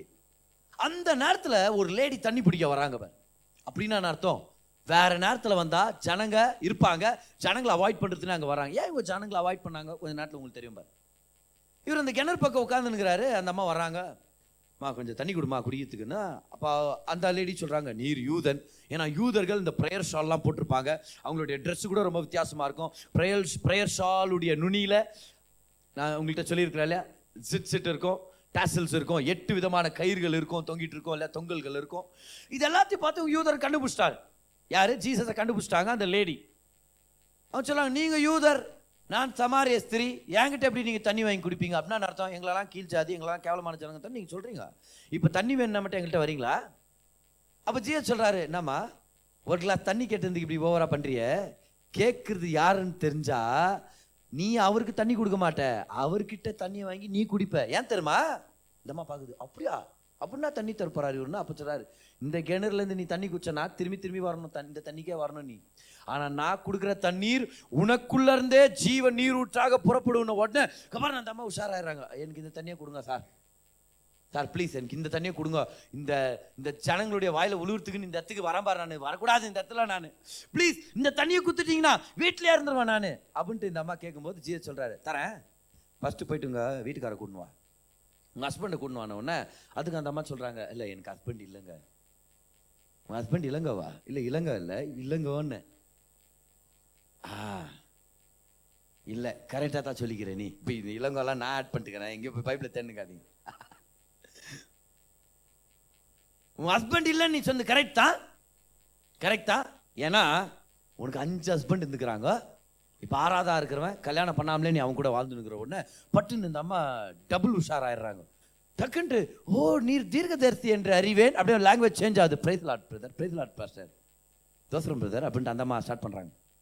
பிரைஸ் லார்ட் பிரதர், ஆக்சுவலாக நான் கூட சர்ச்சுக்கு ரொம்ப போய் நின்று அப்படியே அப்படியே ரிலீஜியஸாக மாற்றிடுறாங்க பேச்சை. ஏன்னா இப்போ தன்னுடைய தனிப்பட்ட வாழ்க்கை கொஞ்சம் அப்படி தெரிய வரப்போதில்ல, தனிப்பட்ட வாழ்க்கையில் அசிங்கம் வெளியே வருதுன்னு அப்படியே அவாய்ட் பண்ணிட்டு அப்படியே சப்ஜெக்டை மாற்றுறாங்க. அப்படியே சொல்கிறாங்க, இல்லை நான் கூட சர்ச்சுக்கெல்லாம் போவேன் அப்படின்ற மாதிரி. இல்லை எங்கள் ஜனங்க சொல்கிறாங்க எருசலேம் மலையில் ஆராதிக்கணுன்றாங்க. ஏன்னா சமாரியர்களை வந்து யூத ஜனங்க சேர்க்கறது இல்லை, அதனால எருசலேம் டெம்பிளுக்கு அவங்க வர்ற மாதிரி இல்லை. அதனால அவங்க ஊரில் கெரிசிம்னு ஒரு மலை இருந்துச்சு, அந்த மலை மேலே ஒரு தேவாலயத்தை அவங்களே கட்டிக்கினாங்க. அப்போ இவர் இந்த லேடி சொல்கிறாங்க, இல்லை இல்லை உங்கள் ஜனங்க சொல்கிறாங்க எருசலேம்ல கர்த்தரை தேடணுன்னு, எங்கள் ஜனங்க சொல்கிறாங்க சமாரியாவில் தேடணுன்ட்டு, கெரிசிம் மேலே தேடணுன்ட்டு. அப்படின்னா என்ன சொல்ல வர்றாங்க, இல்லை அவங்க ஒரு கோயில் இவங்க ஒரு கோயில் சொன்னதுனால எங்கே போகிறதுன்னு தெரியாமல் நான் அப்படி இந்த மாதிரி ஆகிட்டேன். அப்போ ஜீசஸ் சொல்கிறாரு, என்னம்மா பேசுனுக்கிற?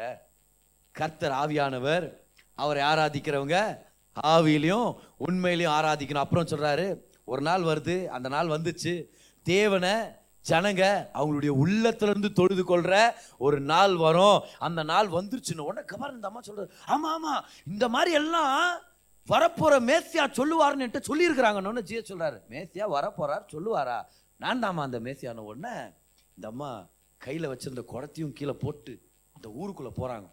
எந்த ஊர் ஜனங்களை பார்த்து பயந்தாங்களோ வெக்கப்பட்டாங்களோ, எந்த ஊர் ஜனத்தை நினைச்சுச்சா இவங்க எல்லாம் தண்ணி பிடிக்க வராத ஒரு நேரம், அந்த உச்சி வெயில் நேரம், மத்தியானமா வந்து பிடிச்சிட்டு போயிடலாம்ப்பா இவங்க வாயில உழுவுறது பதில் அப்படின்னு நினைச்சாங்களோ, அந்த ஊர் ஜனத்துக்கிட்டே போய் சொல்றாங்க, எல்லாரும் வந்து பாருங்க நான் உண்மையாவே ஒரு மனுஷனை பார்த்துட்டேன், நான் ஆறு பேர் கூட வாழ்ந்து எனக்கு கிடைக்காத நிறைவு, ஏழாவதா ஒருத்தர் என்ன தேடி வந்து என் வாழ்க்கையை மாத்துறதுக்கு தேடி வந்து அவருடைய வார்த்தை என்கிட்ட கொடுத்து தகுதி இல்லாத எனக்காக காத்திருந்தார், தகுதி இல்லாத என்கிட்ட பேசினார், தகுதி இல்லாத எனக்கு அவர் யாருன்னு வெளிப்படுத்தினார், தகுதி இல்லாத எனக்கு அவருடைய ஜீவ தண்ணீரை கொடுத்தாரு, அவர் தான் மேசியா. வந்து பாருங்க எல்லாரும் சொல்லுங்க, தகுதி இல்லாதவங்களுக்கு தேவன் அளிக்கிற தயவு, அது பேர் தான் கிருபை.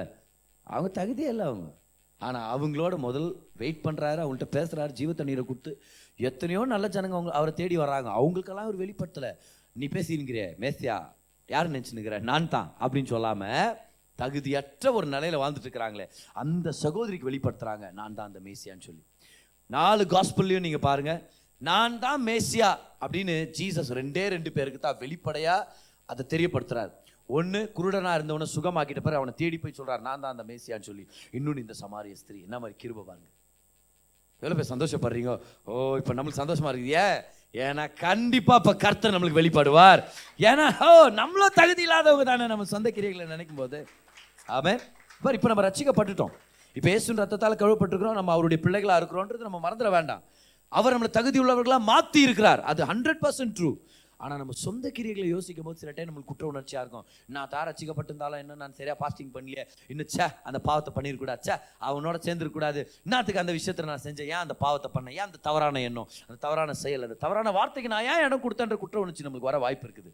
இன்றைக்கி நம்ம கற்றுக்குறோம் தகுதி இல்லாதவனுக்கு தேவன் அளிக்கிற தயவு தான் கிருபை. அந்த தயவ தேவன் நம்மளுக்கு தந்துட்டு இருக்கிறார். எல்லாரும் சொல்லுங்கள், ஏசு கிறிஸ்துவானவர் கிருபையின் மேல் கிருபை கொடுக்க சித்தமுள்ளவராக இருக்கிறார். அவருடைய ஊழியத்தில் இன்னொரு ஊருக்கு போகிறார். அந்த ஊர் பேர் வந்து எரிகோ. எரிகோன்ற ஊர் வந்து பிரீஸ்டுங்களுடைய ஊர். நிறைய ஆசாரியர்கள் தங்கி இருக்கிற ஒரு முக்கியமான பட்டணம் தான் இந்த எரிகோ பட்டணம். எரிகோ பட்டணத்துக்குள்ளே போகிறாரு, எந்த பிரீஸ்ட் வீட்டுக்கும் போகிறதில்ல. ஆனால் அங்கேயே ஒருத்தன் தான் பாரு, பேர் வந்து சகேயு. இந்த சகேயுன்றவன் வரி வசூலிக்கிறவன். வரி வரி வசூலித்து அவங்க தேசத்து ஜனங்களுடைய பணத்தை வாங்கி எதிரி நாட்டுக்கு கொடுக்குறவன். ஏன்னா அவங்களை ஆட்சி செஞ்சுட்டு இருந்தது ரோமர்கள். அப்போ இந்தியாவில் இருந்தே பிரிட்டிஷர்களுக்கு வேலை செஞ்சால் என்னன்னு சொல்லுவாங்க, அவங்களை துரோகிங்கன்னு தானே சொல்லுவாங்க. அந்த மாதிரி இவன் வரி வசூலிக்கிறவன் மட்டும் இல்லை, வரி வசூலிக்கிறவங்களுக்கே ஒரு தலைவன்னா இப்போ என்ன அர்த்தம்? வரி வசூலிக்கிற எல்லாருக்கும் இவங்கிட்ட இவனுக்கு ஒரு கட்டு வருது. இவனுக்கு அது எடு, அது எடு, எவ்வளோ வாங்கினேன், அந்த ஆயிரத்தி எவ்வளோ வாங்கினேன், அந்த பென்ஷன் பணத்தை எவ்வளோ திருடினேன், அதெல்லாம் கூட அப்படியே கொடு, எல்லா அண்ணன் கூட டாய் கூத்துட்டு போங்கடா மாமூலாக கரெக்டாக அப்படின்ட்டு எல்லாத்தையும் இவன் வசூல் பண்ணி வச்சு பெரிய பணக்காரனை மாறிடுறான். ஒரு நாள் ஏசு அந்த ஊருக்கு வராருன்னு சகையு எப்படியாவது அவரை பார்த்துடணும்னு சொல்லி அவன் வகை தேடுறான். ஏன்? ஏன்னா இந்த மாதிரி ஜனங்களை ஊரை விட்டு ஒதுக்கிடுவாங்க. இந்த மாதிரி ஜனங்களை அவங்களுடைய அவங்களுடைய நல்ல ஃபங்க்ஷன்களை சேர்க்கறது இல்லை, சர்ச்சுக்குள்ளே சேர்க்க மாட்டாங்க, சினகோகெலாம் சேர்க்க மாட்டாங்க. அவங்க எல்லாருமே அவுட் காஸ்ட். சரியா? வே வேசிகள், பாவிகள், ஆயக்காரர் அப்படின்னு வரும். வரி வசூலிக்கிறவங்க வந்து ஆயக்காரர். எந்த கேட்டகரியில் சேர்க்குறாங்க பாரு, வேசிகள், பாவிகள், ஆயக்காரர். இவங்க எல்லாரும் அப்படியே ஒரு கொடூரமான ஒரு ஜனம் அப்படின்னு சொல்லி அந்த அளவுக்கு அது பெரிய பாவம் அவங்க கண்களில். சகை தேர்றான், எப்படியாவது இந்த ஏசுவை நான் பார்த்தா அவனுமே ரொம்ப நல்ல ஒரு கேள்விப்படுறேன் நான்ட்டு பார்த்தா அவன் குள்ளனா வேற இருக்கிறதுனால ஜனக்கூட்டத்து மத்தியில் ஜீசஸை பார்க்க முடியல. அதனால நான் பண்ணுறேன், சரி எப்படியாவது ஒரு காட்டத்தி மரத்து மேலே நம்ம ஏறலாம். ஏன்? ஏன்னா காட்டத்தி மரம் ஏசுவை காட்டும் அப்படின்னு காட்டத்தி மரத்து மேலே ஏறி போய் நின்று இல்லை ஜீஸ் இந்த வழியாக தான் வருவார், நான் அவரை பார்க்கணுன்ட்டு கரெக்டாக ஜீசஸ் அதே வழியாக நடந்து வர்றாரு. எந்த அத்தி மரத்து மேலே சகை உட்கார்ந்துருந்தாரோ அதே அத்தி மரத்து கீழே ஜீசஸ் நின்று சொல்கிறாரு, சகையுவே இறங்கி வா. அவன் பேரை தெரிஞ்சு வச்சிருந்தாரு, தகுதி இல்லை, ஆனா அவர் தெரிஞ்சு வச்சிருந்தாரு. அப்புறம் சொல்ல இறங்கி வா, இன்னைக்கு உன் வீட்டில் வந்து சாப்பிட்றேன். ஜீசஸ் என்ன அநியாயம் உங்களுக்கு அப்படின்னு யோசிக்கிற வருமா இல்லையா? என்ன அநியாயம் இது! எவ்வளோ பிரீஸ்டுங்க இந்த இடத்துல வாழ்றாங்க, இது பிரீஸ்டுங்க இருக்கிற இடம், எவ்வளோ நல்ல ஜனங்க இருக்கிற இடம் இது. இங்க போய் ஒரு வரி வசூலிக்கிறவனுக்கு தலைவனா இருக்கிற, ஆயக்காரர்களுக்கு தலைவனா இருக்கிற ஒரு தேச துரோகி இந்த குள்ள வீட்டுக்கு நீங்க போறீங்களா?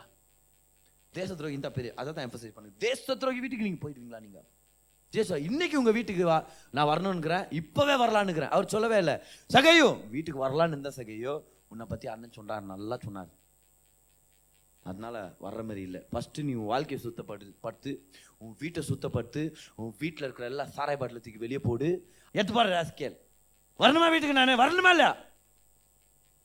ஆ அடுத்த மாதம் இதே சைட்டு வரும்போது திருந்தி வாழு அப்படின்னு சொல்லாமல், இன்னைக்கு அவன் பாவியாக இருக்கும் போதே, அவன் வீடு சுத்தமாக இல்லாத போதே, அவனுடைய வாழ்க்கை சுத்திகரிக்கப்படுறதுக்கு முன்னாடியே, அவன் இன்னும் ஆயக்காரர்களுடைய தலைவராக இருக்கும் போதே சொல்றாரு, நான் வர்றேன் உன் வீட்டுக்கு. அது பேர் என்னது? சத்தமாக சொல்லுங்க, அது பேர் என்னது? கிருபை. கிருபைனா என்னது? தகுதி இல்லாதவனுக்கு தேவன் அளிக்கிற தயவு. ஆனால் கிருபை ஒருத்தனை மாத்திரும். வீட்டுக்கு போனாரு, வீட்டுக்கு போயிட்டு ஜீசஸ் அந்த மீட்டிங்லாம் முடிக்கும் போது சகை சொன்னாரா, ஏசுவே என் வீட்டுக்கு வந்துட்டாரா, இனிமேல் தைரியமாக துரோகம் பண்ணுவான் அப்படியே சொன்னாரு. டே ஜீசத்தை எங்கள் வீட்டுக்கு வந்து சாப்பிட்டு போயிட்டாரு, இனி வரி வசூலிக்கிறதுன்னா இன்னும் நிறைய வரி வசூலிக்க போகிறேன், நிறைய பேர் ஏமாற்ற போகிறேன் அப்படி சொல்ல நிறைய பேர் அப்படி சொல்கிறாங்க. ஓ கிருபை கிருபன் ப்ரீச் பண்ணிங்கன்னா உங்கள் சர்ச்சு ஜனங்க பாவம் பண்ணிவிடுவாங்க, கிருபை கிருபன் பிரசங்கம் பண்ணிங்கன்னா இதோ ஃபர்ஸ்ட் ரோவில் உட்காந்துக்கிறானே தம்பி அவன் பாவியாக போயிடுவான், இதோ அந்த தங்கச்சி எங்கேயாவது போய் டான்ஸ் ஆடின்னு இருக்கோம். ஏன் ஏன் பைபிளை பாருங்க, பைபிளை பார்த்து சொல்லுங்க பார்க்கலாம். கிருபையை கர்த்தர் கொடுத்தார், எத்தனை பேருடைய வாழ்க்கை மாற்றப்பட்டிருக்குதுன்றது பாருங்க. சகே எல்லாரும் முன்னாடி எந்திரிச்சு நின்று எந்திரிச்சு நின்று பிறகு ஒரு சில பேர் தெரியலன்றது வேற ஒரு கதை. எந்திரிச்சு நின்று எல்லாரும் முன்னாடியும் இன்னைக்கு நான் டிசைட் பண்றேன், நான் ஏமாத்தின எல்லாருக்கும் ஏமாத்தின பணத்தை நாலு மணிக்கு திருப்பி கொடுத்துறேன், என் சொத்துக்களை பாதி நான் ஏழைங்களுக்கு கொடுத்துறேன்னா அது பேர் என்னது? உண்மையான மாற்றம். இது பிரயாசத்தினால வர்றது இல்லை, இது கிருபையை பெற்றுக்கொள்றதுனால வர்றது. ஹல்லேலூயா. எல்லாரும் சொல்லுங்க பார்க்கலாம், உண்மையான பரிசுத்தம் பிரயாசத்தினால இல்லை. சொல்லுங்க, நம்ம சொந்த பிரயாசத்தினால இல்லை, கிருபையா அப்பரிபூர்ணமாக பெற்றுக்கொள்வதினால். When you receive too much grace, that is when sin will lose its power. Not just grace, too much grace. வெறும் கிருபை பெற்றுக்கொள்றதுனால இல்லை, கிருபையின் பரிபூர்ணத்தை கிருபையின் பரிபூர்ணத்தை பெற்றுக்கொள்ளும் பாவம் தன்னுடைய வல்லமை இழக்குது. ஆண்டவர் சகையுடைய வாழ்க்கையை மாற்றினா. எல்லாம் சொல்லுங்க, தகுதி இல்லாதவனுக்கு தேவன் அளிக்கும் தயவு அவருடைய கிருபை. சிலுவையில் இயேசு கிறிஸ்துவானவர் நம்ம எல்லாருடைய பாவங்களுக்காக அடிக்கப்பட்டார். அத்தனை பேர் இருக்கிறாங்க, எல்லாம் கிருபை. பார் எவ்வளோ கிருபை பார்க்க முடியும் சிலுவையில். அவரை சிலுவையில் அடிச்சிட்டு இருக்கிறாங்க. ஜீசஸ் சொல்றார், பிதாவே இவர்களுக்கு மன்னியும், அவங்க செய்யறது என்னன்னே செய்யாம செய்யறாங்க. இப்ப யோசிச்சு பாருங்க பார்க்கலாம், என்னன்னே தெரியாமலா செஞ்சுருக்கிறாங்க? தெரிஞ்சு தானே செய்யறாங்க. அப்படி தூக்க மயத்தில் செஞ்சுருக்கிறாங்களா என்ன? சின்ன பிள்ளைங்கள அவங்க வேணும்னு தான் செய்யறாங்க, தெரிஞ்சுனே செய்யறாங்க. ஆனால் ஜீசஸ் எவ்வளோ கிருபையானவர் பார். பிதாவே இவர்களுக்கு மன்னியும், என்ன தெரியா தெரியாம செஞ்சுட்டாங்க ஆண்டவர், மன்னிச்சிடுங்க ஆண்டவர். அது பேர் என்னது? கிருபை. ஆக்சுவலா என்ன சொல்லியிருந்திருக்கலாம்? பிதாவே நீங்க வேணா மன்னிங்க. என்ன மகனே சொன்ன? நீங்க வேணா மன்னிச்சிடுங்க, ஆனா நான் செகண்ட் கம்மிங்ல வரேன் பாரு. இவங்க எல்லாருக்கும் அடிக்கிறவனு சொல்லியிருந்துக்கலாம். அடரா அடி வரேன் பாரு, ரிட்டர்னு எப்படி இருக்கு யோசிச்சு பாரு பார்க்கலாம். கால் அடிக்கிறியா, வர திரும்பி வரேன். அப்படி சொல்லாம மன்னிக்கிறேன்றார், கிருபை. அங்க பாக்குறாரு, யாருக்கு சகாயம் பண்ணலான்னு பாக்குறாரு. அவங்க அம்மாவை பாக்குறாரு, அவங்க அம்மாவை பார்த்து சொல்றாரு, என்னம்மா மகன் இந்த மாதிரி அடிபட்டுங்கிற ஒரு வார்த்தை பேசல பாரு எனக்காக நீ அப்படின்னு கேட்காம. ஒரு வார்த்தைனா சொன்னேன், அவர் ஒரு தப்பு பண்ணாத ஒரு பிள்ளை, இதுக்கு ஒரு கத்த மாட்டேங்கிறீங்க ஒன்றும் இல்லை, என்னம்மா நீங்கள் உங்கள் அன்பு போன அப்படியெல்லாம் ஒரு வார்த்தை சொல்லாமல் அவங்க அம்மாவுக்கு ஒரு நல்ல இடத்த அவங்க தங்குறதுக்காக பராமரிக்கப்படுறதுக்காக ஒரு சீசனை பார்த்து, யோவானை பார்த்து, என்ன யோவான் மார்பிளே சாஞ்சு நின்ற இப்போ அப்படியே நைஸாக கீழே நின்றுங்கிற, ஆ எனக்காக சாகக்கூடாதா சார்? அவனை பிடிச்சி போடுங்க சார், பக்கத்தில் அவன் அவனை என் கூட தாழ்ந்தவன் மார்பிளை சாயினா ராஸ்கில் வாடா அவா பின்னாடி பின்னாடி பின்னாடி சிலுவையில் அடிங்க, மூஞ்சி பார்க்க எனக்கு இஷ்டம் இல்லை அப்படின்னு சொல்லாமல் அவனை கனப்படுத்துறாரு. அந்த இடத்துல எல்லாமே கிருபை. அந்த நேரத்தில் மூச்சு விடுற கஷ்டம் பார். உடம்பெல்லாம் அடி வாங்கி தோலெல்லாம் கிழிஞ்சு போய் தண்ணி தாகத்து கேட்டால் சாராயத்தை குத்துனுங்கிறானுங்க. யாரு கீழே இருக்கிறவங்க? அவனு இந்தாங்க காடின்ட்டு வெறும் கம்பியை நீட்டின்னுங்கிறானுங்க. எப்படி இருக்கு பார். ஏன் அதில் ஒரு பஞ்சு, இப்போ நம்ம காடி கறி பற்றி போயிட்டோம், நம்ம அப்படி போயிடாதீங்க. அதில் ஒரு பஞ்சு, அதில் ஒரு சாராயத்தை தொட்டு கொடுத்து. அந்த நேரத்தில் கூட ஜீசஸ் பார் ஒரு ஒரு திருடன் சிலுவையிலேருந்து ஒருத்தன் ஏத்துக்க ஏத்துக்கிறாள் இயேசுவா. அவன் சொல்றான் இயேசுவா பார்த்துச்சு, ஆண்டவரே உங்களுடைய ராஜ்யத்தில் வரும்போது நீங்க என்ன ஞாபகப்படுத்திக்கோ, என்ன நினைச்சுங்கோ. ஆண்டவர் அவங்ககிட்ட பேசணும்னு கூட இல்லை பாரு. அத்தனை செஞ்சுட்டு கடைசி நேரத்தில் நைஸா உள்ள வர நினைக்கிறான். இவன் நினைக்க முடியாதா இல்ல? ஆனா அவனை பார்த்து ஆண்டவர் பேசுறாரு, இன்னைக்கு நீ என் கூட பரதேசியில இருப்ப. அவனை பார்த்து சொல்ல, என்னைக்குமே நீ பரதேசி தான்டா. டேய் நான் நினைச்சு பார்க்கறது இருக்கட்டும், நீ நினைச்சு பாருன்னா நான் தப்பு பண்ணேன்ட்டு. திருடன் திருடுந்தாலும் திருப்பி குத்து அப்புறமா அந்த காலில் உள்ளுனா அப்படியே நைஸா உள்ள வர நினைக்கிறான் பாருன்னு திட்டாம கிருபை கொடுத்தாரு. இன்னைக்கு நீ என் கூட, இன்னைக்குன்னு சொன்னார் பாரு. சொல்லவே இல்லை ஒரு ஒரு மாசம் நரகத்தில் வெந்துட்ட பிறகு அப்புறமா வான்னு சொல்லாம, இன்னைக்கு இன்னைக்கு என் கூட நீ பரதீசில இருப்ப. கிருபை, இலவசமான கிருபை, தகுதி இல்லாதவனுக்கு தேவன் அளிக்கிற தயவு. உயிர் திறந்துட்டாரு. உயிர் திறந்த பிறகு திரும்பி சீசன்கிட்ட வரணும். வரும்போது பார்த்தா பத்து பேர் இருக்கிறாங்க ரூம்ல. ஒருத்தர் தூக்கி மாட்டி செத்தான். யாரு? தாஸ். Judas. ஆனா இன்னொருத்தர் தாமஸ் எங்க? நான் வருவேன்னு சொன்ன எங்க இந்த தாமஸ்? இல்ல தாமஸ் ஏதோ முக்கியமான வேலை. உயிர் திறந்த என்ன பாக்குறத விட நான் முக்கியமான வேலையாப்பா. இல்ல ஜீசஸ் வரலாம் இன்னைக்கு சர்ச்சுக்கு சார், வரட்டு விட அடுத்த வாரம் அப்படின்னு அவனு திட்டாம திரும்பி அடுத்த வாரம் வராரு. சண்டே சண்டே வந்தார். ஈஸ்டர் அன்னைக்கு வர்றாரு, ரெசரக்ஷன் சண்டே. அடுத்த ஞாயிற்றுக்கிழமை வர்றாரு. இந்த ஞாயிற்றுக்கிழமை தாமஸ் ஏற்கனவே வெயிட் பண்ணுகிறார். ஏன் எல்லாரும் கேப்ல சொல்லிட்டாங்க, என்ன தாமஸ் பை வந்தார் ஜீசஸ், நீ இல்லை, உங்களை யார் சர்வீஸ் மிஸ் பண்ண சொன்னது? இல்லை நான் ஈவினிங் சர்வீஸ் வரலான்னு, ஈவினிங் சர்வீஸே இல்லை. ஈவினிங் சர்வீஸே இல்லை. உன்னை எவ்வளோ தடவை உன்ட்டு சொல்கிறது நான், ஜிஎஸ் வந்தார் நீ மிஸ் பண்ணிட்டேன் தாமஸ் இல்லை, சரி சாரி விடுங்க நான் இன்னும் சர்ச்சு மிஸ் பண்ண மாட்டேன், நான் இனிமேல் நான் ரெகுலராக வரேன் நான்ட்டு வந்து உட்காந்துக்கிறாரு. ஜீசஸ் கரெக்டாக வர்றார். வந்த உடனே நேராக தாமஸ்ட்டு போகிறார். தாமஸ்ட்டு போய் என்ன தாமஸ் என்னவோ நம்புறதுல அப்படின்னு என்னவோ பேசுனியா ஃபேஸ்புக்கில் பார்த்தவங்க போஸ்ட்டு, ஐ வில் நாட் பிலீவ்னு போட்டுக்கிறேன். கையை தொட்டு பார்க்கணும், காலை தொட்டு பார்க்கணும், விழாயிரம்ல இந்த பார் தொட்டு பாருன்றார். நம்மளாம் தான் என்ன பண்ணியிருந்துருப்போம், தாமஸ் இருக்கிறான்னு தெரிஞ்சவன்னு நம்மளாம் பண்ணியிருந்துருப்போம்.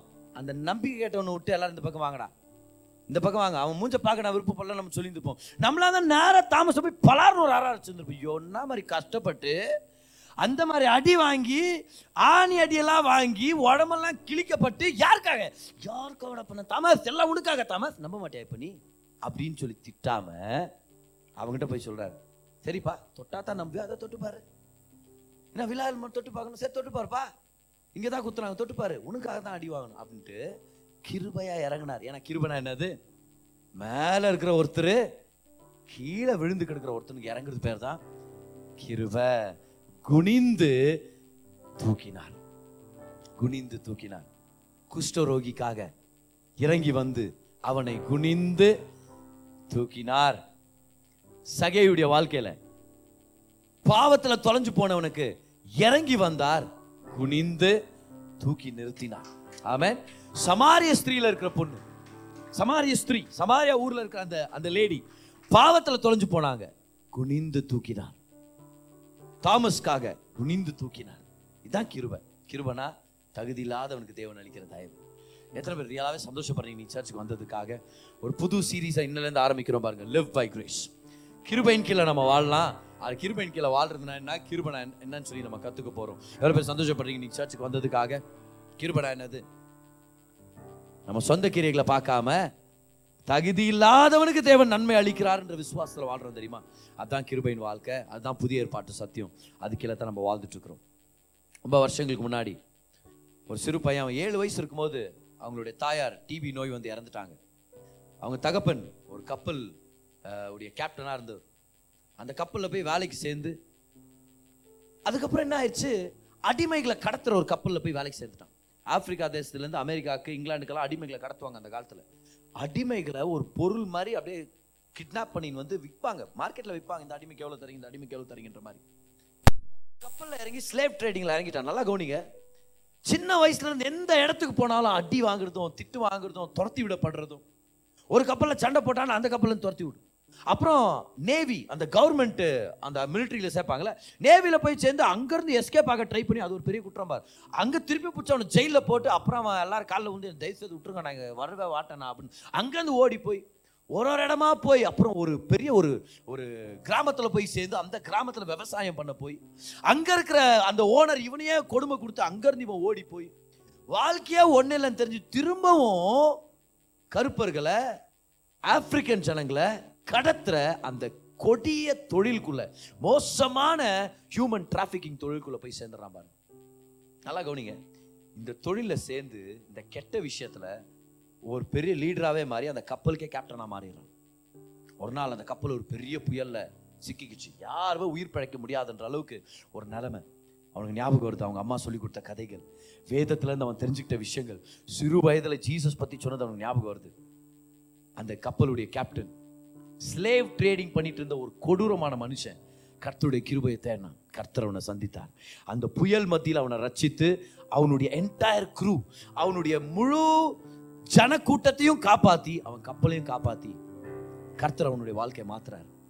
அந்த நபர் வந்து தன்னுடைய தேசத்துக்கு வந்து தொழிலெல்லாம் விட்டுவிட்டு கம்ப்ளீட்டாக தன்னுடைய வாழ்க்கையை கர்த்தருக்கு அர்ப்பணிச்சு ஒரு சர்ச் ஆரம்பிக்கிறார்.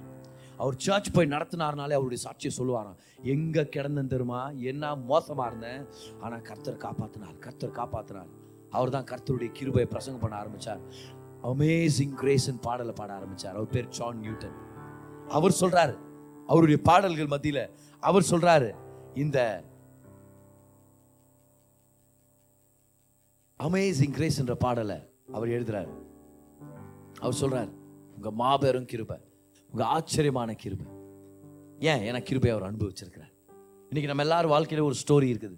அந்த ஸ்டோரி கிருபையுடைய ஸ்டோரி. எவ்வளவு பேர் ஒத்துக்கிறீங்க?